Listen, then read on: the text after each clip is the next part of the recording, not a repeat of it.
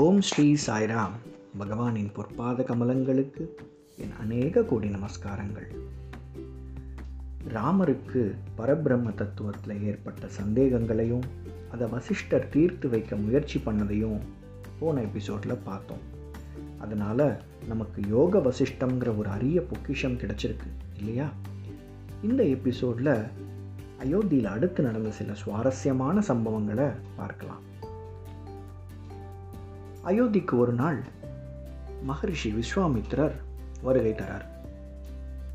நமக்கு விஸ்வாமித்திரரை பற்றி தெரியும் இல்லையா? அவருக்கு ரொம்ப முணுக்குனா கோபம் வந்துடும் அவர் வந்து வாசலுக்கு வரார். நம்முடைய அயோத்தியாவுடைய நகர வாயிலுக்கு வரார். வாயில் இருக்கிற காவலர்கள் ஓடி போய் மன்னர்கிட்ட தெரிவிக்கிறாங்க.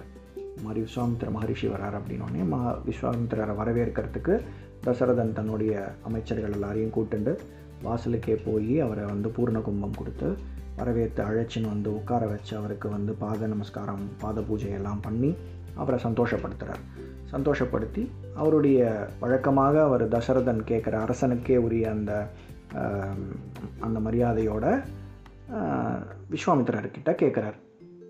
நான் உங்களுக்கு ஏதாவது பண்ண வேண்டியது இருக்கா? நான் வந்து நீங்கள் என்ன பண்ண சொன்னாலும் நான் பண்ணுறதுக்காக காத்துட்ருக்கேன் உங்களுக்கு தேவையானது என்னன்னு சொல்லுங்க. நீங்கள் என்ன ஒரு பெரிய மகரிஷி உங்களுடைய எப்போவும் வந்து தவத்திலேயே இருக்கிறவர்.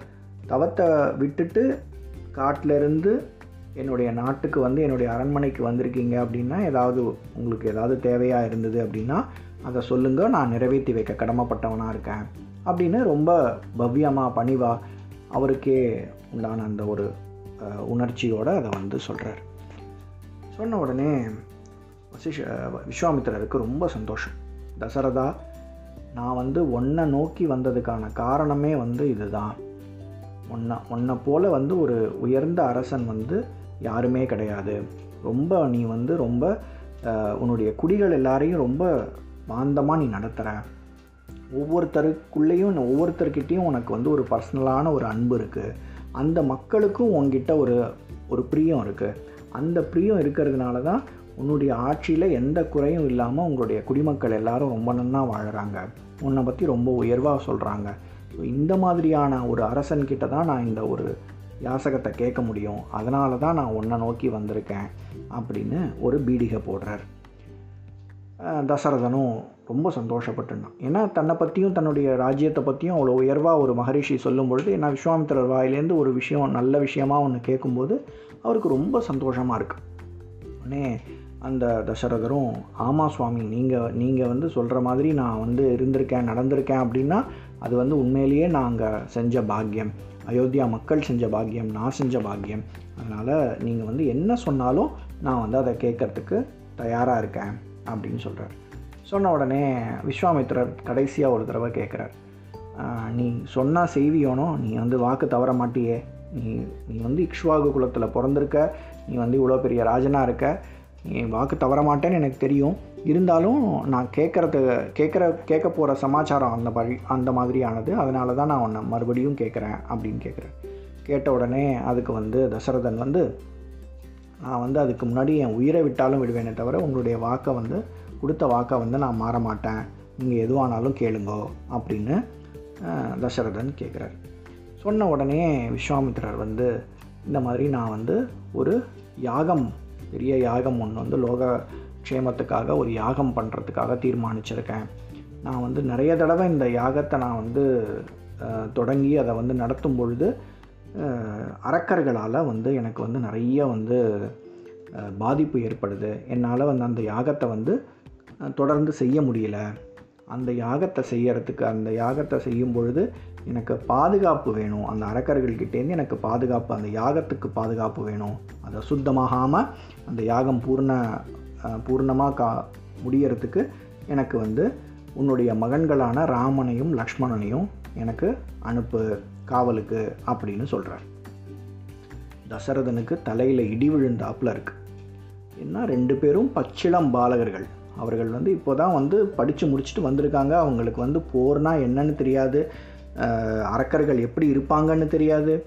என்ன நடக்கும்னு தெரியாது. இப்போ என்ன அவங்களுக்கு வந்து வாழேந்தி சண்டை போட தெரியும். அவங்க வந்து எல்லாமே படித்தது பூரா தியரி தான். ப்ராக்டிக்கலாக அவங்களுக்கு நாலேஜ் எதுவும் இல்லை. அவங்க இது வரைக்கும் யாது எந்த சண்டையும் பார்த்தது கிடையாது. ஒரு போருக்கு போனது கிடையாது. ஒரு படையை நடத்தினது கிடையாது. அரக்கர்களுடைய மாயைகளெல்லாம் பற்றி அவங்களுக்கு தெரியாது. இது மாதிரி நிறைய மைண்டில் வந்து அவருக்கு வந்து எண்ணங்கள் ஓடுது. இதெல்லாம் இது இது எல்லாத்தையும் சொல்கிறாரு விஸ்வாமித்திரர்கிட்ட இந்த மாதிரிலாம் இருக்குது இவங்க ரெண்டு பேரும் சின்ன குழந்தைகள். நீங்கள் அவங்கள போய் கூப்பிடுறீங்களே.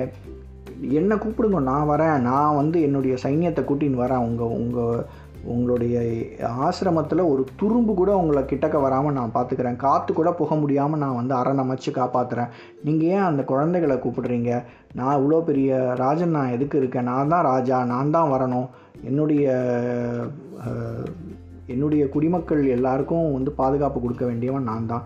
நீங்கள் ரிஷிகள் என்ன கேட்குறீங்களோ அதை செய்ய வேண்டிய கடமைப்பட்டவன் நான் தான்.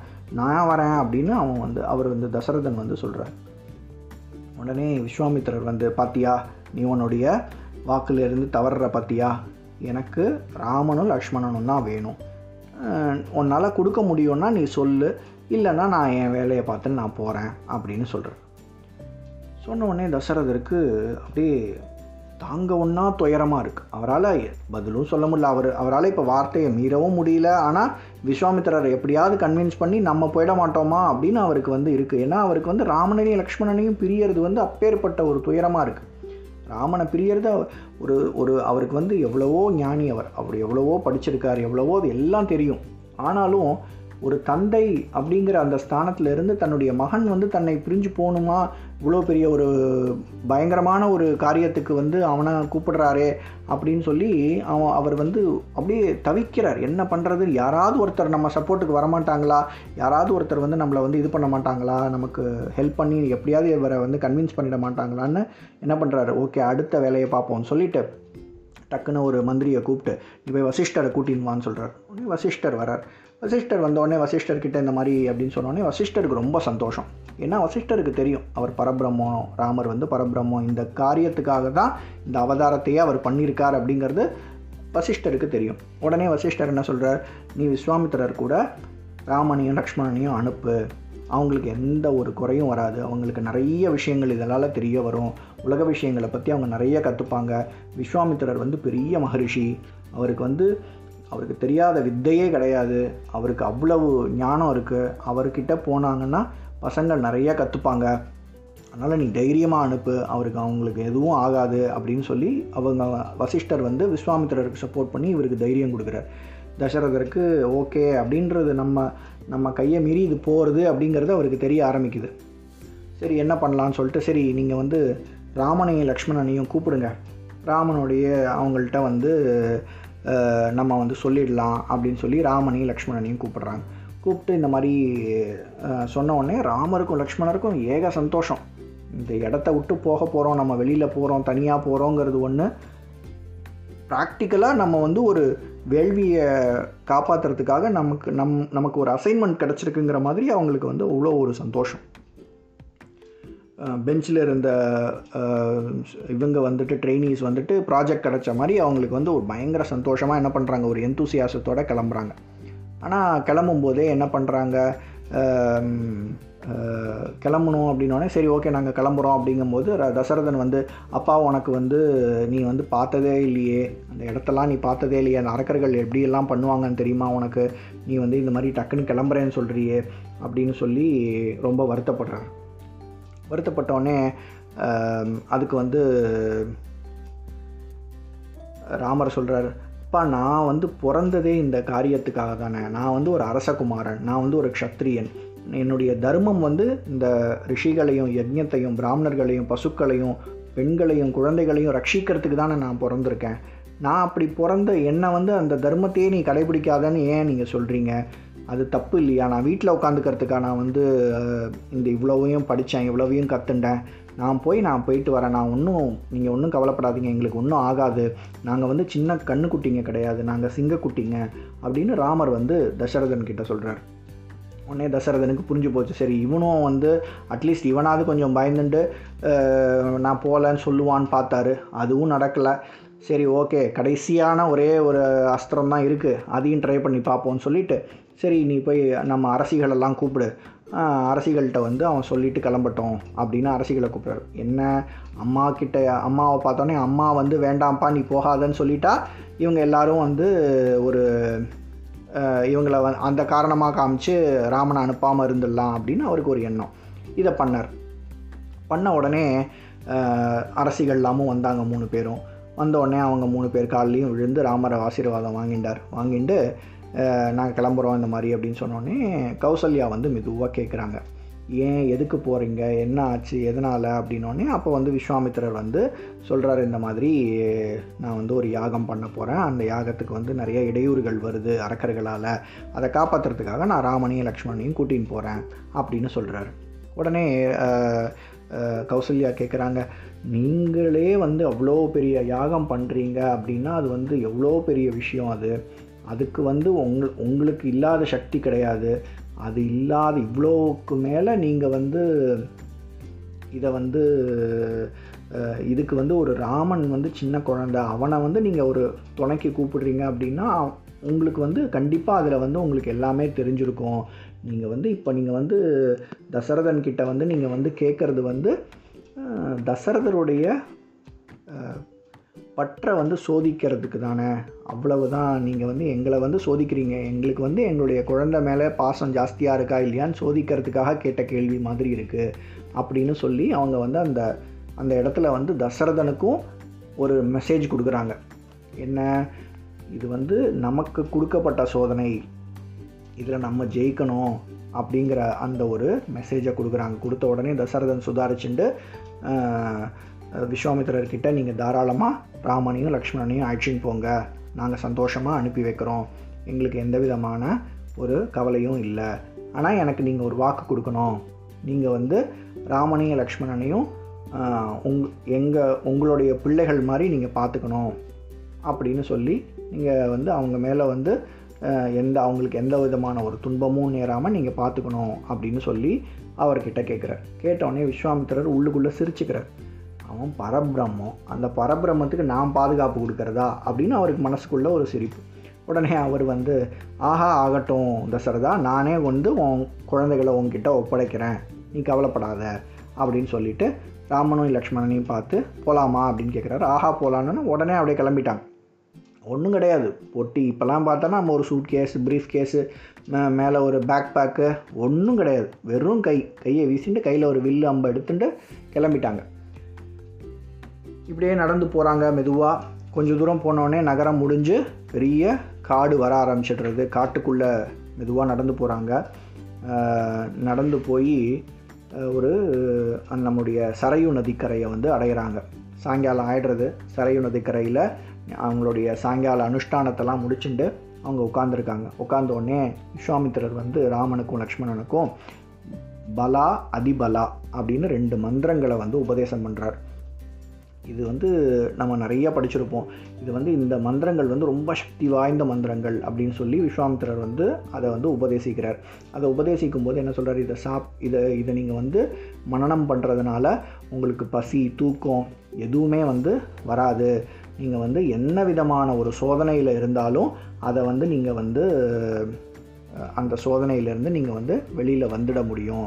அதை இதை அதை அதுக்கு உண்டான சக்தியை வந்து உங்களுக்கு இந்த ரெண்டு மந்திரங்களும் கொடுக்கும் அப்படின்னு சொல்கிறார் இதை கேட்கும்போது இதை வந்து இந்த இடத்துல வந்து பார்த்திங்கன்னா ராமர் வந்து சுவாமி அதை ரொம்ப அழகாக எழுதியிருக்காரு. இந்த ராமகதாரச வாகினியில் ராமர் வந்து அப்படியே கையை வாய் பொத்தி கை பொத்தி கை கட்டி வாய் பொத்தி அப்படியே வந்து அதை பவ்யமாக வந்து அந்த குரு கிட்டேருந்து அந்த உபதேசத்தை வாங்கிக்கிறார். வாங்கிட்டு அந்த மந்திரத்தை பற்றின விளக்கத்தை கொடுக்கும்பொழுது கூட ராமருடைய முகத்தில் ஒரு அது தனக்கு தெரியும். அந்த மாதிரி எந்த விதமான ஒரு உணர்ச்சியும் இல்லாமல் அது அதே பாவத்தோட அந்த மந்திரத்தை கற்றுக்கிறார் கற்று அதை சொல்லி காமிக்கிறார் திரும்ப. அவர் அவர் வந்து சொல்கிறாரு ஓகே மனம் நமக்கு தெரியும் அப்படின்ற அந்த ஒரு அந்த ஒரு எண்ணத்தையோ அந்த ஒரு அகங்காரத்தையோ வந்து அங்கே வந்து ராமரை வந்து காட்டலை. இதை தான் நாம் வந்து எடுத்துக்கிற படிப்பினை. தனக்கு அந்த அது வந்து எல்லாமே தெரிஞ்ச பரம்பொருள் எல்லாமே தெரிஞ்ச பரபிரம்மம். ஆனால் நாம் வந்து அந்த இறை அந்த ஆசிரியர் நமக்கு சொல்லிக் கொடுக்குறாரு அப்படிங்கும் பொழுது அந்த ஆசிரியர்கிட்டேருந்து அதை கற்றுக்குறோம் அப்படிங்கும் பொழுது அந்த தான்கிற அகங்காரம் இல்லாமல் அப்படியே அதை வந்து ஒரு பவ்யமாக அதை கற்றுண்டு அதை திரும்ப சொல்லி காமிச்சு அதில் நமக்கு அந்த அந்த டீச்சர்கிட்டேயே அதுக்கு வந்து ஒரு பாராட்டும் வாங்கிறது வந்து ஒரு பெரிய விஷயம். அந்த விஷயத்தை நாம் கற்றுக்கணும் எத்தனை தான் நமக்கு தெரிஞ்சாலும் என்ன தான் நமக்கு கற்றுண்டாலும் நாளைக்கு இன்னொருத்தர் வந்து அதை சொல்லும் பொழுது தாங்கிற அகங்காரம் வரவே கூடாது. அது அப்போவும் அவங்கக்கிட்டேயும் அதை கேட்டுண்டு ஆஹா ரொம்ப சந்தோஷம். இது மாதிரி தான் நானும் படிச்சிருக்கேன். அப்படின்னு நம்ம வந்து தன் நம்முடைய நம்முடைய அறிவை பெருக்கிக் கொள்ள வந்து முயற்சி பண்ணணுமே தவிர நாம் வந்து போய் நம்மளுடைய அகங்காரத்தை வந்து அங்கே காட்டக்கூடாது அப்படின்னு இருக்கணும் அப்படின்னு சொல்கிறார் அடுத்ததாக அவங்க வந்து அங்கேயே ராத்திரி அந்த நதிக்கரையிலேயே வந்து படுத்து புல்லுகளெல்லாம் வச்சு விரித்து படுத்து தூங்குறாங்க. மறுநாள் கார்த்தால் சீக்கிரமாக வந்து விஸ்வாமித்திரர் எழுந்துன்றார் ஏன்னா நம்ம தூரம் போக வேண்டிய தூரம் ஜாஸ்தி இருக்குங்கிறதுனால சீக்கிரம் எழுந்துன்றார் எழுந்துட்டா அந்த பசங்க ரெண்டு பேரும் தூங்குறாங்க. தூங்கின உடனே அப்போ வந்து ராமனை வந்து கூப்பிடுறார். ராமனை எழுப்புறார். கௌசல்யா சுப்ரஜா ராமா பூர்வா சந்தியா பிரவர்த்ததே உத்திஷ்ட நரசார்தூல கர்த்தவியம் தெய்வமாக்னிகம் அப்படின்னு சொல்லி எழுப்புறார். நம்ம வெங்கடேச சுப்ரபாதத்தில் வர ஃபஸ்ட் லைன்ஸ் அதை வந்து வால்மீகி ராமாயணத்தில் இருக்குது வால்மீகி ராமாயணத்தில் விஸ்வ விஸ்வாமித்திரர் வந்து முதல் முறையாக அதை வந்து ராமரை வந்து எழுப்புறார். எழுந்துக்கோ ராமா உத்திஷ்ட எழுந்துக்கோ அப்படின்னு சொல்லி எழுப்புறார். அதை எழுந்துண்ட ராமரும் லக்ஷ்மணரும் கிளம்பி அங்கேருந்து சரையு நதிக்கரையில் அவங்களுடைய நித்திய அனுஷ்டானங்களெல்லாம் முடிச்சுண்டு கிளம்பி போகிறாங்க அடுத்து கொஞ்சம் தூரம் இப்படியே நடந்து போகிறாங்க நடந்து போகும்பொழுது வழியில் பேசின்னு போகணும் இல்லையா? போன போகும்போது அவங்களுக்கு வந்து அந்த கலைப்பு தெரியாமல் இருக்கணுங்கிறதுக்காக பேசிகிட்டே போகிறாங்க. உடனே ஒரு இடம் வருது. அந்த இடம் வரும்பொழுது அந்த ஒரு இடத்த தாண்டி போகிறாங்க. ரொம்ப மன அமைதியாக ஒரு இடமா இருக்குது அந்த இடம். அந்த இடத்த தாண்டி போகும்பொழுது ராமர் கேட்குறாரு இது என்ன இடம் சுவாமி இது? அப்படின்னு கேட்குறாரு. கேட்ட உடனே அதுக்கு வந்து விஸ்வாமித்திரர் சொல்கிறார் இங்கே வந்து சிவன் வந்து தபஸ் பண்ணிட்டு இருந்தார். அப்போ தபஸ் பண்ணிட்டு இருக்கும் பொழுது அவருடைய தவத்தை கலைக்கிறதுக்கு வந்து மன்மதன் வந்து அவரை வந்து டிஸ்டர்ப் பண்ணான். அப்போ பண்ணும் பொழுது மன்மதனை வந்து எரிச்சிடுறார். அவனுடைய அங்கங்கள் எல்லாம் ஹீனமாக போய் அவங்க அங்கமே இல்லாமல் எல்லாம் துண்டாக போய்டுறது அவனுக்கு. துண்டாக போய் அவன் வந்து வெறும் சாம்பலாக போயிடுறான். அந்த இடம்தான் வந்து இந்த இடம். அவனுடைய அங்கங்கள்லாம் போனதுனால இதை வந்து அங்கம் அப்படின்னு நாங்கள் வந்து அங்கதேசம்னு இதை வந்து சொல்லுவா அப்படின்னு விஸ்வாமித்திரர் சொல்கிறார் இந்த இடம் வந்து இந்த இடத்துல வந்து சிவன் வந்து தவம் பண்ணார் தான் அவருடைய ஆசிரமம் இருந்த இடம் இங்கே இருக்க இங்கே வந்து இன்னமும் வந்து நிறையா முனிவர்கள்லாம் வந்து இந்த இடத்துல வந்து அந்த அமைதிக்காகவே இங்கே வந்து தபம் பண்ணுறாங்க நிறைய சித்த புருஷர்கள்லாம் இங்கே இருக்காங்க அப்படின்னு சொல்லி அந்த இடத்த காமிக்கிறார்.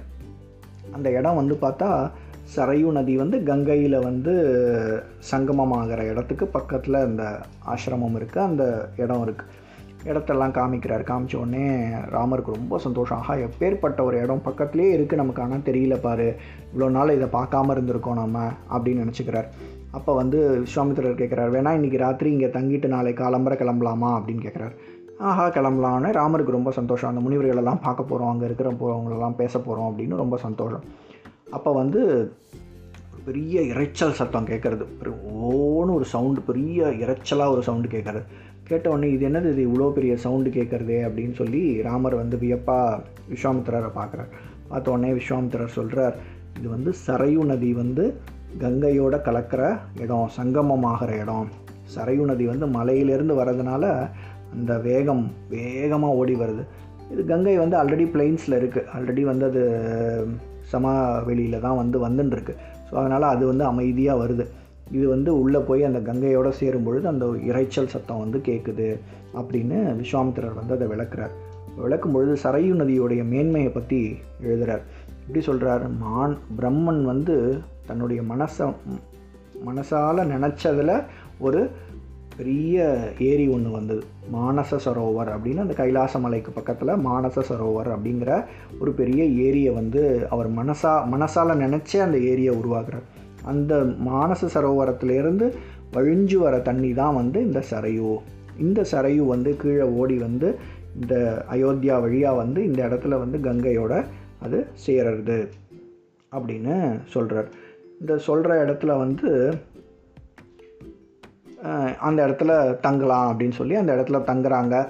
அன்றைக்கி ராத்திரி அந்த முனிவர்கள் அங்கே இருக்கிறவங்கள்லாம் வந்து சித்த புருஷர்கள் முனிவர்கள்லாம் வந்து ராமர் கூட பேசுகிறாங்க ஏன்னா எல்லாருக்கும் அவங்க எல்லாருக்கும் வந்து எல்லாரும் இந்த ஒரு தருணத்துக்காக தான் காத்துட்டுருக்காங்க பல பல வருஷங்களாக வந்து நூற்றுக்கணக்கான வருஷங்களாக தவம் பண்ணி தவம் பண்ணி தவம் பண்ணி இந்த இந்த பரபிரமத்தினுடைய ஒரு தரிசனம் நமக்கு கிடைக்கணுங்கிறதுக்காக காத்துட்டுருக்காங்க அவங்க எல்லாருடைய ஆசைகளும் அன்றைக்கி பூர்த்தியாகுது.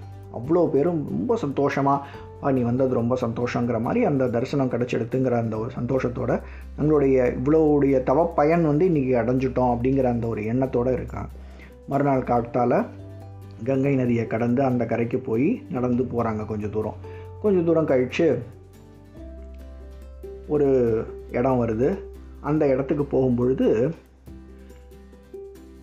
ரொம்ப அடர்ந்த காடாக போயிடுது. ரொம்ப அப்படியே உள்ளேயே நுழைய முடியாத அளவுக்கு ரொம்ப பயங்கரமான காடாக இருக்குது அந்த காட்டுக்குள்ளே எப்படி போக போகிறோன்னே அவங்களுக்கு தெரியல. என்ன பண்ணலாம் அப்படின்னு யோசிச்சுட்டே இருக்கும்போது விஸ்வாமித்திரர் வந்து ஒரு சின்ன வழியை ஒன்று ஏற்படுத்தி அது உள்ளே அழிச்சின்னு போகிறார் ராமர் வந்து மெதுவாக கேட்குறார் ரொம்ப பயங்கரமான காடாக இருக்கே இது என்ன இடம் இது? இப்படி சமவெளியாக இருக்கிற இடத்துல திடீர்னு எப்படி இவ்வளோ பெரிய காடு வந்தது? அப்படின்னு கேட்குறார் கேட்டோடனே அதுக்கு விஸ்வாமித்திரர் சொல்கிறார் இது வந்து ரொம்ப அழகான ஒரு சமவெளியாக தான் இருந்தது. இந்த இடத்துல வந்து மலதம் குரூசம் அப்படின்னு ரெண்டு ரெண்டு நாடு இருந்தது. ரெண்டு பெரிய ஊர் இருந்தது. அதை வந்து ரொம்ப அழகான ஒரு மன்னர்கள்லாம் வந்து இதில் வந்து ஆட்சி பண்ணியிருக்காங்க. இது வந்து ஆக்சுவலாக வந்து இந்திரன் வந்து விருத்தாசுரனை வந்து கொன்னார் இல்லையா? அப்போ கொல்லும் பொழுது அவருக்கு இந்திரனுக்கு வந்து அந்த கொன்னதுனால ஒரு பாவம். அது வந்து என்னாச்சு? அவருடைய தாங்க முடியாத ஒரு பசியை வந்து அவருக்கு ஏற்படுத்துது எவ்வளோ சாப்பிட்டாலும் வயிறு அடங்காமல் எரிஞ்சுட்டே இருந்தது அந்த அக்னி. ரொம்ப ஆறாத பசியாக இருந்தது. அப்படி பசியாக இருக்கும் பொழுது அந்த பசியை போக்குறதுக்கு அந்த அந்த பிணியை போக்குறதுக்காக இங்கே வந்து தபஸ் பண்ணார். இந்த இந்த இடத்துல வந்து கங்கை கரையில் தபஸ் பண்ணி கங்கை கரையில் வந்து அந்த முனிவர்கள்லாம் அவர் மேலே வந்து கங்கா ஜலத்தை கொட்டி அபிஷேகம் பண்ணுற மாதிரி கொட்டி அந்த அவருடைய அந்த பிணியை வந்து நீக்கினாங்க.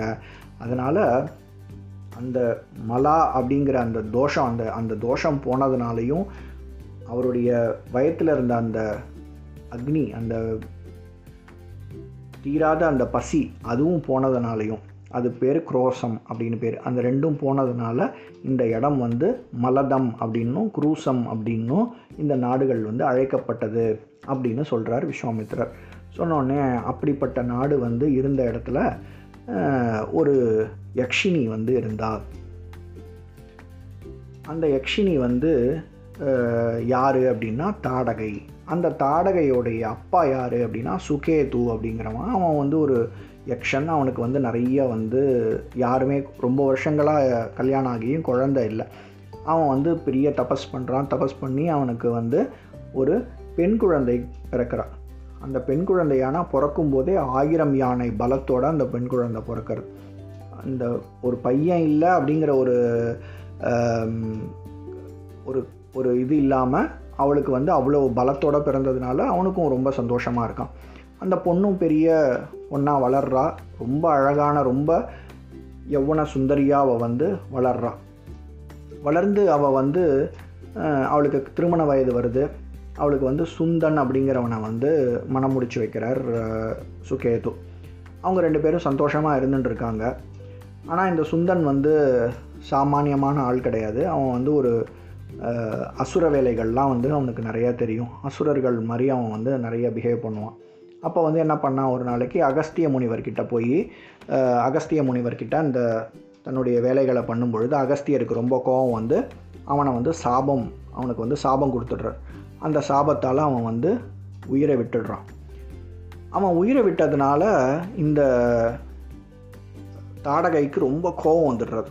என்னுடைய கணவனை நீ எப்படி கொல்லலாம் அப்படின்னு அகஸ்தியர் வாழ்ந்த அந்த ஆசிரமத்தெல்லாம் போய் அவள் போய் அழிக்கிறாள் அந்த இடத்தெல்லாம் தூக்கி போட்டு எரிச்சு அந்த மாதிரி ரொம்ப ரொம்ப கு குரூரமான வேலைகளெல்லாம் பண்ணுறா பண்ண உடனே அகஸ்தியர் வந்து நீ வந்து யக்ஷினியாக இருக்கிற நீ வந்து ராட்சசியா போ அப்படின்னு சொல்லி சாபம் கொடுக்குறார். உனக்கு வந்து ராட்சச உருவம் வரட்டும் அப்படின்னு சாபம் கொடுக்குறார்.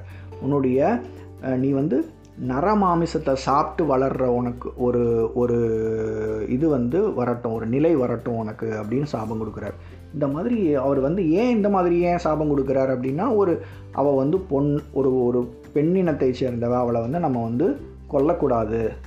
நம்மளுடைய தவம் வந்து வீணாக போயிடும் அப்படிங்கிற ஒரு எண்ணத்தினால அவர் என்ன பண்ணுறார் இந்த மாதிரியான சாபத்தை கொடுக்குறார். ஆனால் அந்த மாதிரியான சாபம் வந்து அவளுடைய கோபத்தை இன்னும் ஜாஸ்தி பண்ணுறது அவள் என்ன பண்ணுறா அங்கே இருக்கிற எல்லாரையும் போட்டு அடிக்கிறா எல்லாரையும் துவம்சம் பண்ணுறா இந்த க்ளூ இந்த மலதம் குரூசம் அப்படிங்கிற இந்த ரெண்டு தேசத்தையும் அவள் வந்து அங்கே இருக்கிற மக்கள் எல்லாரையும் விவசாயம் பண்ணிட்டு இருந்த மக்கள் எல்லாரையும் அடித்து துரத்தி அந்த இடம் பூரா காடு மண்டி போகிற மாதிரி பண்ணிடுறா. அந்த காட்டில் தான் ராஜாங்கம் பண்ணிட்டு இருக்கான் அவளுக்கு ரெண்டு பசங்க மாரீச்சன் சுபாகு அப்படின்னு ரெண்டு பேர். அவங்க ரெண்டு பேரும் சேர்ந்துட்டு இவங்க மூணு பேருமா அங்கே வர்றவங்க எல்லாரையும் துன்புறுத்திண்டு முனிவர்கள் யார் அங்கே வந்து பக்கத்தில் வந்து முனிவர்கள் வந்தாலும் அவங்க எல்லாருக்கும் வந்து எதையாவது ஒரு கஷ்டத்தை கொடுத்துட்டு இருந்துட்டுருக்காங்க இப்படிப்பட்ட இவளை தான் நீ வந்து முதல்ல வந்து அழிக்கணும் அப்படின்னு விஸ்வாமித்திரர் சொல்கிறார் இந்த மாதிரி சொன்ன உடனே ராமருக்கு வந்து ஒரு டவுட் வருது. அகஸ்தியரே வந்து அந்த பொ பெண்ணு அப்படின்னு சொல்லி அவளை கொல்லக்கூடாதுன்னு விட்டுருக்கார். ஆனால் என்ன கொல்ல சொல்கிறீங்களே நான் கொல்லலாமா? அப்படின்னு கேட்குறார் அவருக்கு வந்த நியாயமான ஒரு சந்தேகம். அதை கேட்ட உடனே விஸ்வாமித்திரர் சொல்கிறார் பிராமணர் பெண்டிர் பசுக்கள் இவங்க மூணு பேருக்கும் எவன் ஒருத்தன் துன்பம் யார் ஒருத்தர் துன்பம் கொடுக்குறாளோ அவங்கள கொல்லலாம். அரசன் வந்து அவங்கள தண்டிக்கலாம் கொல்லலாம் தப்பு கிடையாது அப்படின்னு சாஸ்திரம் இருக்குது அதனால் நீ வந்து அரசன். நீ வந்து அரச குலத்தை சேர்ந்தவன். அதனால் நீ பண்ணுறதுல எந்த விதமான தப்பும் கிடையாது. அதுலேயும் இவளை கொள்றதுல எந்த விதமான தப்பும் இல்லை. நீ பெண்ணுன்றதுக்கெலாம் யோஜனை பண்ணாத அப்படின்னு சொல்லி விஸ்வாமித்திரர் சொல்கிறார் சொன்னோடனே ராமனும் நீங்கள் வந்து என்ன சொன்னாலும் செய்ய சொல்லி எங்கள் அப்பா எனக்கு சொல்லியிருக்கார். நான் வந்து நீங்கள் சொல்லிட்டீங்க இந்த வார்த்தை எனக்கு போரும். நான் சொல் நான் பார்த்துக்கிறேன் அப்படின்னு சொல்கிறார் சொல்லிவிட்டு என்ன பண்ணுறார் தன்னுடைய வில்லில் வந்து நானை இழுத்து விடுறாரு. அந்த துவனி வந்து அந்த காட்டில் பூரா அதிருது. அதிர்ந்த உடனே அந்த துவனியை கேட்டுட்டு அங்கேருந்து அந்த தாடகை வேகமாக ஓடி வரான் அவள் ஓடி வர்ற இது வந்து அந்த நிலமே அதிருது. அங்கே இருக்கிற மரங்கள்லாம் பேர்ந்து விழறது. அந்த மாதிரியான ஒரு உருவம் அவளுக்கு. அவ்வளோ பெரிய உருவம். ஆயிரம் யானை பலம்னா பார்த்துக்கோங்க. எவ்வளோ பலம் இருக்கும் அவளுக்குன்னு. வேகமாக ஓடி வரா ராமனையும் லக்ஷ்மணனையும் பார்த்து. ராமனும் லக்ஷ்மணனும் வில்ல வளைச்சு அவள் மேலே அன்பை விடுறாங்க. அம்பை விடும் பொழுது ஒவ்வொரு அம்பும் போய் அவளுடைய உடம்புல ஒரு ஒரு பாகத்தை வந்து வெட்டுறது. முதல்ல கைகள் போகிறது அப்புறம் முழு கையையும் உண்டமாக்குறாரு. கால்களை உடைக்கிறார். கால்களை வெட்டி எறிகிறாங்க மாதிரி ஒவ்வொரு அங்கமாக வெட்டுறாங்க. வெட்டும்போது ஆனால் கடைசியில் என்ன பண்ணுறா தானே அந்த முண்டமாக எழுந்து அந்த ராமர் மேலேயும் லக்ஷ்மணர் மேலேயும் விழுந்து அவங்கள வந்து அமுக்கி கொல்லணும்னு முயற்சி பண்ணுறா அப்போ விஸ்வாமித்திரர் சொல்கிறார் இவன் வந்து சாதாரண மனுஷி கிடையாது சாதாரண பெண் கிடையாது இவள் ஒரு அரக்கி. நான் திரும்பவும் சொல்கிறேன் இவளை பெண் அப்படின்னு யோசித்து நீ அங்கஹீனப்படுத்தி அவளை வந்து விட்டுடலான்னு யோசிக்காத. அவளை கொன்னுடு அப்படின்னு சொல்கிறார் உடனே ராமர் ஒரு கூரிய அம்பை எடுத்து நல்லா வளைச்சி அவளை வந்து மார்பிளை அடித்து அவளை கொன்னுடுறார். அவளும் ஒரு பெரிய ஓலம் விட்டு அங்கே விழுந்து இறந்து போயிடுறா. இதுக்கப்புறம் அவங்க எல்லாரும் ரொம்ப மகிழ்ச்சியோட அங்கேருந்து கிளம்புறாங்க. விஸ்வாமித்திரருக்கு ரொம்ப சந்தோஷம். ஏன்னா தாடகை வந்து இவ்வளோ நாளாக தனக்கு வந்து ஒரு கஷ்டம் கொடுத்துட்டு இருந்தவளை ராமன் வந்து கொண்டுட்டான் அப்படிங்கிறதுல அவருக்கு ரொம்ப சந்தோஷம். உடனே அவர் என்ன பண்ணுறார் ராமா என்கிட்ட வந்து நான் வந்து நிறைய அஸ்திரங்களை வந்து என்னுடைய தவத்தால் நான் வாங்கியிருக்கேன். அப்போ வந்து அந்த அஸ்திரங்கள்லாம் வந்து எனக்கு வந்து என்னுடைய பலம்னு நினச்சிட்டு இருந்தேன் ஆனால் அதெல்லாம் என்னுடைய பலம் இல்லை. அதெல்லாம் வந்து என்னுடைய பலம் என்னுடைய தவம்தான். இப்போ நீ வந்து என்னை காப்பாற்றுறதுக்கு நீ இருக்க. இனிமேல் எனக்கு அந்த அஸ்திரங்களால் எந்த புண்ணியமும் கிடையாது எந்த பயனும் கிடையாது. அதனால் அந்த அஸ்திரங்கள் எல்லாத்தையும் நான் உனக்கு தந்துடுறேன். நீ இனிமேல் அதுக்கு தலைவனாயிரு அப்படின்னு சொல்லிட்டு இருக்கிற தான் தான் தவத்தால் வாங்கின அஸ்திரங்கள் அத்தனையும் தூக்கி கொடுக்குறாரு. என்னென்ன அஸ்திரங்கள்லாம் கொடுக்குறார்? தண்ட சக்கரம் தர்ம சக்கரம் காலச்சக்கரம் இந்திராஸ்திரம் வஜ்ராஸ்திரம் சிவாவேச முற்றத்திரிசூலம் பிரம்ம சிராஸ்திரம் ஐஷிகாஸ்திரம் அப்புறம் கடைசியாக எல்லாத்தையும் அழிக்கக்கூடிய பிரம்மாஸ்திரம் ஆக்னேயாஸ்திரம் கிரௌஞ்சாஸ்திரம் நாராயணாஸ்திரம் வாயவியாஸ்திரம் இது எல்லாத்தையும் அவர்கிட்ட கொடுக்குறார் ராமர்கிட்ட கொடுக்குறார். கொடுத்து இது இதுவும் போராது அப்படின்னு சொல்லிட்டு மோதகி சிக்கரி அப்படின்னு ரெண்டு கதை அந்த கதையும் சக்தி வாய்ந்த கதை ரெண்டு கதையும் அவருக்கு கொடுக்குறார். கொடுத்து அதுக்கு அதை பிரயோகம் பண்ணுறதுக்கு என்னென்ன மந்திரங்கள் சொல்லணுமோ அதையும் சொல்லி கொடுக்குறார். சொல்லி கொடுத்து ராமர் அதை ஒரு தடவை சொல்ல வச்சு அவர் சரியாக சொல்கிறாரான்னு பார்க்குறார்.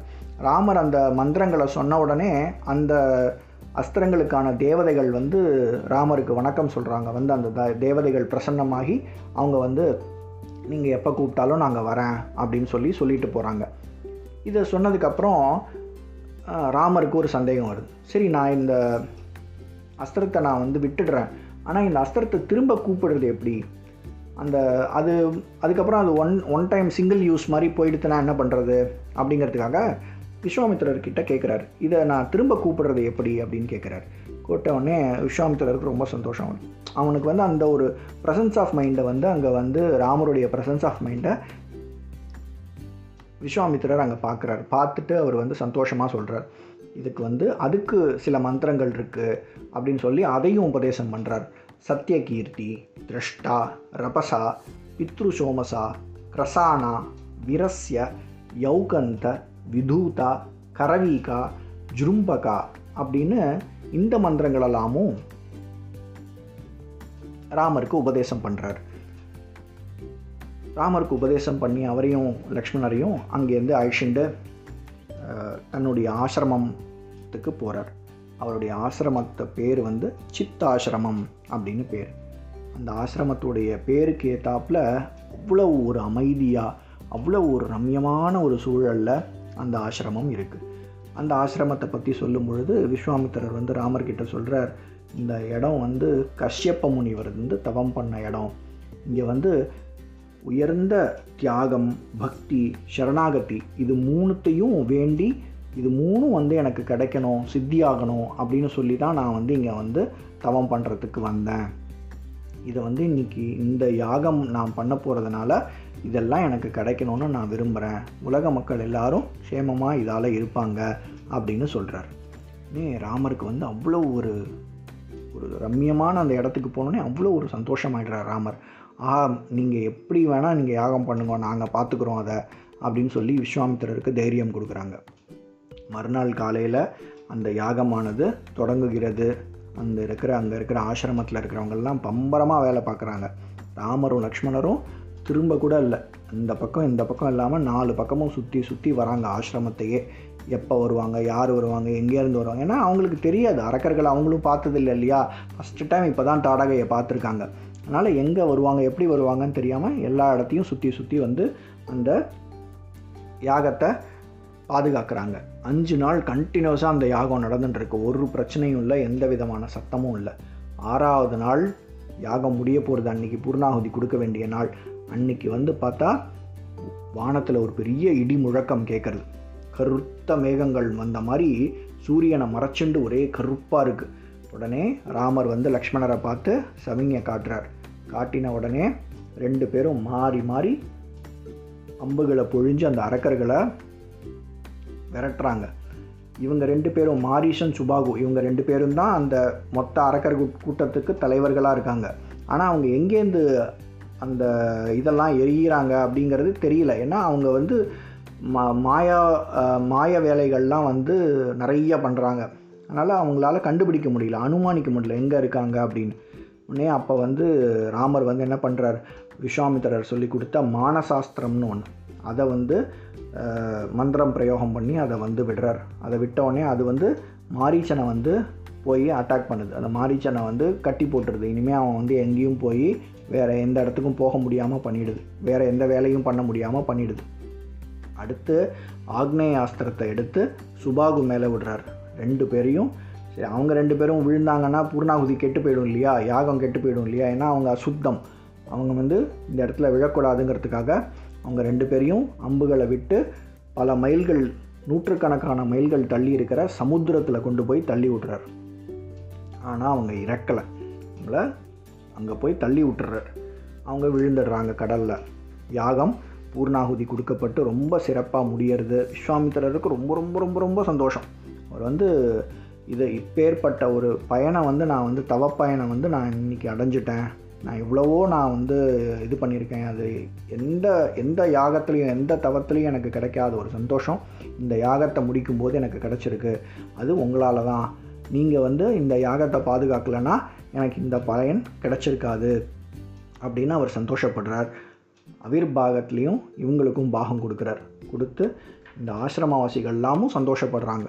நாங்களும் இந்த ஆறு நாட்கள் உங்களோட இருந்ததில் ரொம்ப சந்தோஷம். உங்களுக்கு வந்து எங்களால் எங்களுக்கு உங்களுக்கு வந்து நாங்கள் வந்து சேவை பண்ண முடிஞ்சது அப்படின்னு எங்களுக்கும் சந்தோஷம் அப்படின்னு சொல்லி அந்த ஆசிரமவாசிகளும் தங்களுடைய மகிழ்ச்சியை தெரிவிக்கிறாங்க.